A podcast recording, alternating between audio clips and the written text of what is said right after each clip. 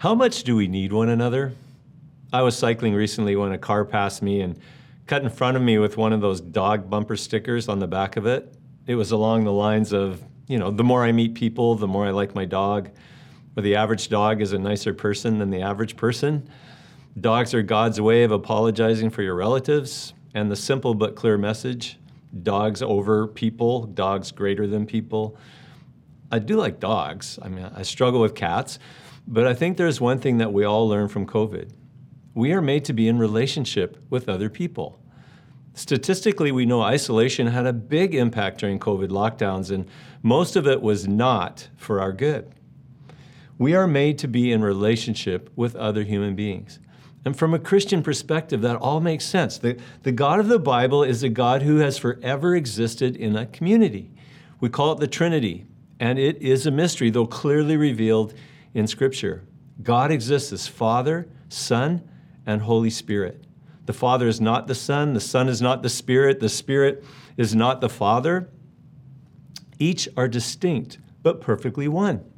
A compound unity in perfect relationship. And we got a glimpse of that last week as we looked at the prayer of Jesus to his Father when Jesus prayed that we would be one as Jesus is one with the Father. That's a high goal, but one that Jesus prayed for nonetheless. And from Scripture's perspective, all human beings are created in God's image and made to relate to one another. And for those who are in Christ, their faith makes an extraordinary unity possible because the foundation is God who has also given us help through the Holy Spirit, who gifts us with a oneness we are then to contend for. And yet, relationships with people can be hard, including relationships among Christians. Sometimes the oneness of the perfect Trinity is so far removed from our experience. Dogs are easy, but people, from business to church and even family, it's hard. And for some, even Father's Day is hard. What we hope for, what we long for, is such a disappointment. We want and need to be in relationship, but it can be so very difficult. And this might surprise you. The Bible is realistic about this. Today, we are going to look at a case in point that illustrates relationship under stress and what we can do to be proactive from our side of the relationship.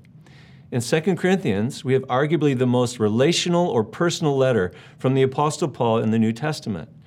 And there is plenty of relational angst. In a previous letter, 1 Corinthians, Paul had to correct the church. I do not write these things to make you ashamed, but to admonish you as my beloved children. For though you have countless guides in Christ, you do not have many fathers.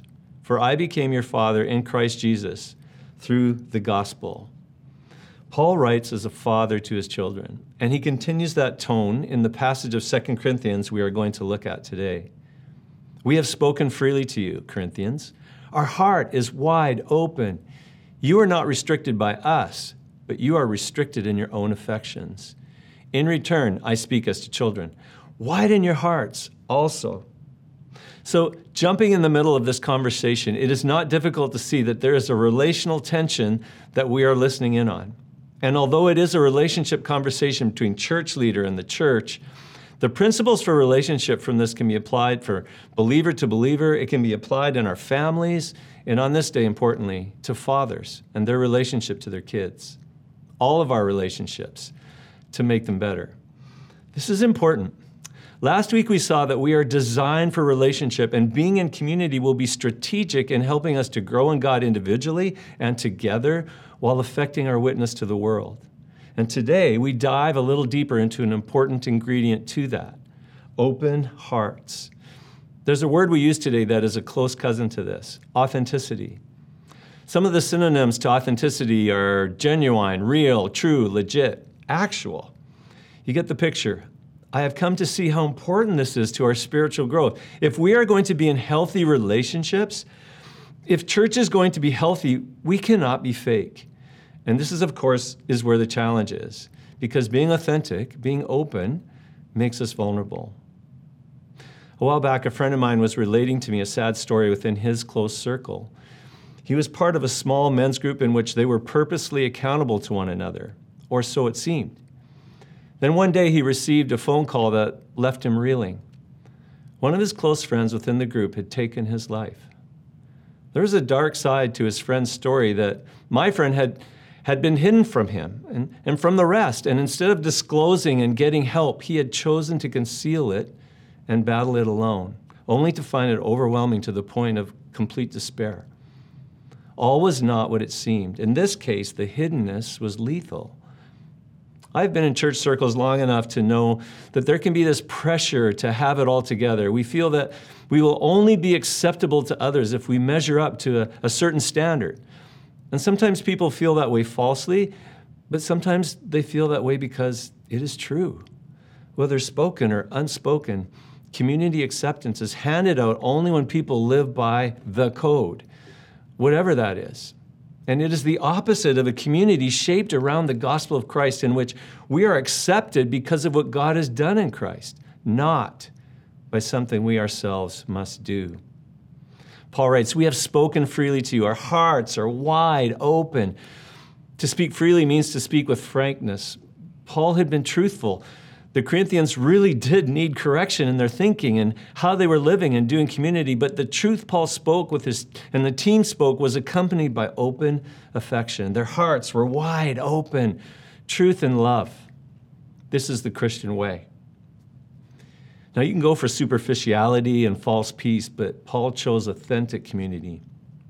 In the best of relationships, there is a developing openness so that we can actually know one another and help each other with our strengths and our weaknesses, and to encourage and correct. Paul has been that way and will be that way, open to the Corinthians, but they have not been that way to him. You are not restricted by us, he says, but you are restricted in your own affections. In return, widen your hearts also. The word restrictive conveys the idea of a, a narrowing space, a, a squeezing out of relationship. Paul's plea to open or widen their hearts. This is something he will repeat later. It, it should hit us with emphasis as we think about how we can make Christian community a regular, important part of our walk to follow Jesus well in our 168, every hour of the week. Paul knows real growth only happens in real relationships. And don't you want to live in real relationships? We're not just going after checking a box that we have attended a church service with other people or are part of a community group. Check. We want to be doing community in a way in which we are developing authentic, open hearted relationships that move us towards Jesus. Paul couldn't control how others would respond to him, but he shows us how we can be responsible for what we do in making our relationships real. And I put them into five insights to help us get there. First, open, widen your heart first. As Paul did, make the first move. Bring your whole self to your relationships. Christian pastor and author Peter Scazzero says In some Christian circles, repressing or disavowing authentic emotion is considered a virtue or perhaps even a gift of spirit. Denying anger, ignoring pain, skipping over depression, running from loneliness, and avoiding doubt are not only considered normal, but actually virtuous ways of living out one's spiritual life. But this is not the model we find in Jesus. This superficial and incomplete understanding of Scripture severely stunts our spiritual growth and our ability to love well. It also erodes any possibility of developing authentic Christian community. We build walls of separation and cannot truly see one another. We fear vulnerability and lie about what is that is going on inside of us. So instead of inviting people to become more fully alive, we unintentionally create a religious subculture that constricts and deprives people from experiencing the full range of their God given humanity. The word affections Paul speaks about in 2 Corinthians, it was literally a reference to the inward parts of a person their heart, their lungs, their kidneys, liver. The, the King James Version translates it bowels. It metaphorically means a deep seated expression of a person, especially in their emotions. The word we use for this is heart. To be open hearted with others, I believe, begins with an open heart with God. If we can't be real with God, it will be so hard to be real with others. When we know that we can be who we are with no pretending and find that although God loves us, not to let us stay where we are, God loves us as we are we are then in a position to love others with our whole hearts. Do you know that God loves you today? Look at the cross. Look at what God gave us in His Son, Jesus. See the forgiveness that flows from His body, broken for you, His blood shed for you. And tell your soul, I am loved, accepted in Jesus. Widen, open your heart to God. The Psalms are super helpful here. Look at their honesty. You don't have to pretend with God. Then make the first move with others and open your heart to them. Motivated by love, conversations sound like this. And here's what I struggle with. Or, can you pray for me? I'd like to grow in this area. Or, can you help me to see my blind spots? Or, can, can I tell you what you did, how, how that made me feel? Or, I love it when you do this. Or, I think what you're doing is wrong. Can I tell you why? There's a risk to this. In open, real conversations, as we strip away the pretend layers in our lives, we put ourselves in a vulnerable position. Christian clinical psychologist Mark Baker writes We were created for the purpose of connection to God and others, and vulnerability is the requirement for achieving that purpose. Of course, wisdom is required as to who we open up to and, and to what depth. There is a risk of being hurt. But we should understand that vulnerability is the price of admission for authentic, life changing community that we are called into. Let's move towards that. I don't think it is a coincidence that the secular speaker and author Brene Brown has become incredibly popular over the last few years. Brene has been brave to call out hypocrisy and pretending in our society and business by first sharing her own stories of shame and inadequacy. She has been vulnerable and instead of the world shutting her out, it has embraced her as one whose example has given courage to others to do the same. In Brene's words, you either walk inside your story and own it, or you stand outside your story and hustle for your worthiness. So we can put on these plastic fronts, and all the while we are dying inside, and no one knows the help that we really need because we're all pretending everything is okay. But especially as Christians, we can know with with all our failures and shortcomings, our worth is not based on measuring up to human standards, but on God's unchanging perspective that you are so valuable, Jesus gave his life for you. Open your heart, make the first move. Thinking about family on Father's Day, when we model this to our kids in the right way, we are teaching them good practices for emotional well being, which leads to a closer bond between us and sets them up for better mental health going forward. Two, invite others to open their hearts. We encourage this in others by first who we are, then by the conversations we have with others. Paul has written earlier in 2 Corinthians chapter 6 We put no obstacle in anyone's way, so that no fault may be found with our ministry. But as servants of God, we commend ourselves in every way. Paul then goes on to remind the Corinthians about what they have gone through as apostles in order to bring them the good news of Jesus. It has not been easy. As servants of God, he says, they can be commended in every way by great endurance in afflictions, hardships, calamities, beatings, imprisonments, riots, labors, sleepless nights, hunger, by purity, knowledge, patience, kindness, the Holy Spirit. In all this, their love has shown to be genuine and truthful Though some have dishonored them, even slandered them, Paul can confidently say in chapter 7 Make room in your hearts for us. We have wronged no one, we have corrupted no one, we have taken advantage of no one. I have seen, as you probably have, how certain people, others just open up to them. Why is that? The way that they live and conduct themselves causes others to see them as safe and trustworthy? How many of us have confided in someone only to be burned? If we want to go deeper in our conversation and relationships, that will happen best as we show ourselves to be people you can have confidence in, that you have the best interest of others at heart. And of course, as we want what is best for others, our words will then invite others into more open hearted relationships too. As Paul said, make room in your hearts. He urges now, it depends on the relationship as to whether you would be that direct, but one thing is for sure we can take interest we can be intentional, and we can ask questions. How are you doing with intention? Looking people in the eyes. How are you really doing? It is amazing what takes place when you are genuinely interested in another person and ask questions that invite a deeper level of understanding. This is true in family and so needed in family. I love watching my kids parent. My one daughter and her husband, they have obviously been teaching their little kids, three and four years old, something along what we're talking about today. On more than one occasion, soon after arriving at their house, one of their little ones will look me in the eyes and ask, How is your day today, Papa? I mean, come on, who does that? And I feel so loved when that happens. There's interest, care, concern. And we know what it is to experience less. Ian Harbour is a communications director for a not for profit organization. And he says this when, when I was in high school, a friend and I coined the phrase chair dad. A chair dad comes home from work after 5 p.m., sits in his chair with a beer, turns on a sports show, and checks out. We talked about chair dads because we had friends with chair dads. There were lots of chair dads. They never said anything particularly harmful and even made some good memories. But investing in their son's character and future was not the priority. They lived on autopilot.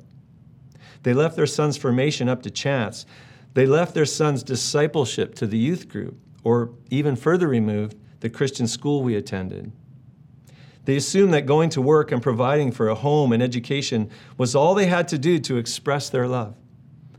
They sat in their chairs and let their sons grow up without them. Kids want more from their parents. Dads, your kids want to know you.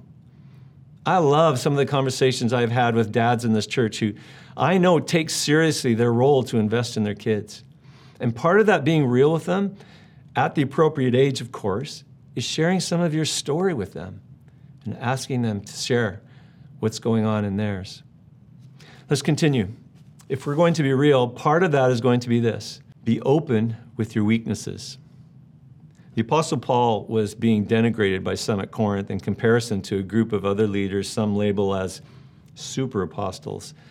Read between the lines. Maybe Paul wasn't that eloquent a speaker, and his appearance not the most attractive.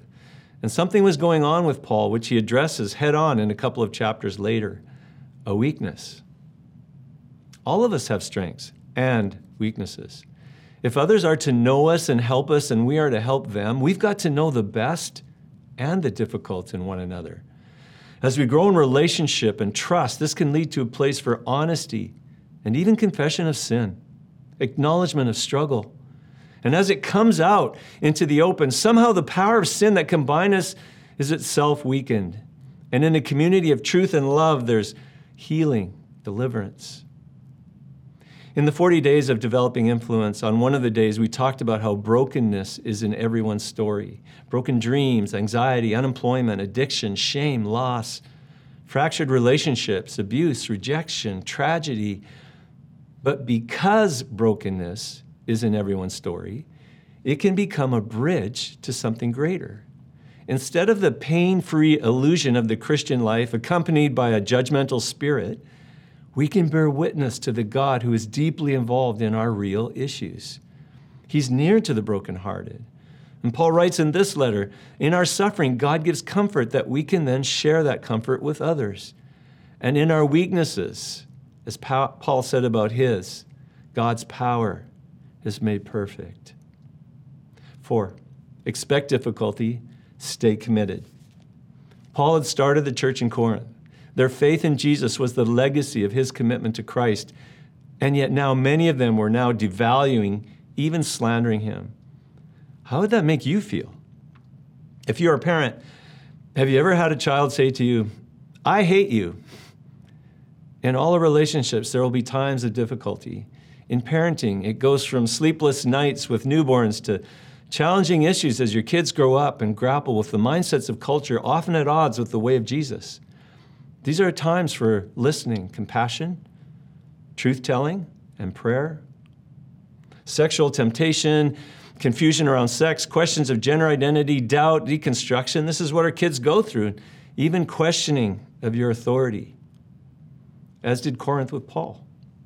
And yet he pursues the relationship. Our heart is wide open. And that's in the perfect tense, which means Paul and his team have been open and will continue to be open despite how badly they have been treated. Five, go for the best. Keep it Christ centered. I don't think Paul is really thinking about himself so much as he wants what is best for the Corinthians. He is a representative of Christ, and their doubts and or rejection of him is really more a rejection of the way of Christ. And that is what he is concerned about. The best for them is a better relationship with Paul, which leads to a better relationship with Jesus. And that's why Paul interjects into his urging for openness a discussion of allegiance to Christ and Christian relationships as opposed to being unequally yoked with those who aren't followers of Jesus. He's already told the Corinthians that it's not that they should withdraw from relationships with people that don't share their faith. It's a question of influence. Paul says, Do not be unequally yoked with unbelievers, for what partnership has righteousness with lawlessness? Or what fellowship has light with darkness? The deep openness that Paul is talking about leading to deeper relationships is to be for the purpose of knowing and following Jesus better. And any relationship that influences us to pull us away from Jesus is to be avoided. And so we are back to reinforce what we said last week. The church is to be a community that orbits around Jesus. Our openness is not to be a mechanism to gain attention, our openness is to be an instrument to facilitate encouraging relationships that center around and grow in Jesus. Can we move towards that? So let me be open with you. As I was preparing this, I felt, Tim, you need to model this. Well, how should I do that? What do I need to share? What's appropriate in this online context? Share with them how it was for you putting this talk together. Okay. Yeah, I, I remember reading this text in Second Corinthians a while ago, and this thought struck me in a new way. How important an open heart is to our discipleship, our, our, our following Jesus well. But I've realized I'm not always that open a person. I am more of a private person. Is that pride? And how has that affected those around me that I lead? How has it affected my church? And then, thinking about Paul's openness to those who were his critics, wow. When I'm criticized, I can't say that I have always moved towards people. To be honest with you, sometimes it's been too painful. And in the midst of all the things I'm responsible, too overwhelming. And I can't say that I've handled it as well as I could have. So, this very subject of openness, I confess to you, is a weakness of mine that I need to grow in. And though I don't feel like I have it together to speak on this as one who has mastered it, I really do hope and pray that these moments together today will spur us all on to think about and to live out deeper, authentic, vulnerable relationships, first with God and then with each other, as we pursue following Jesus with open hearts.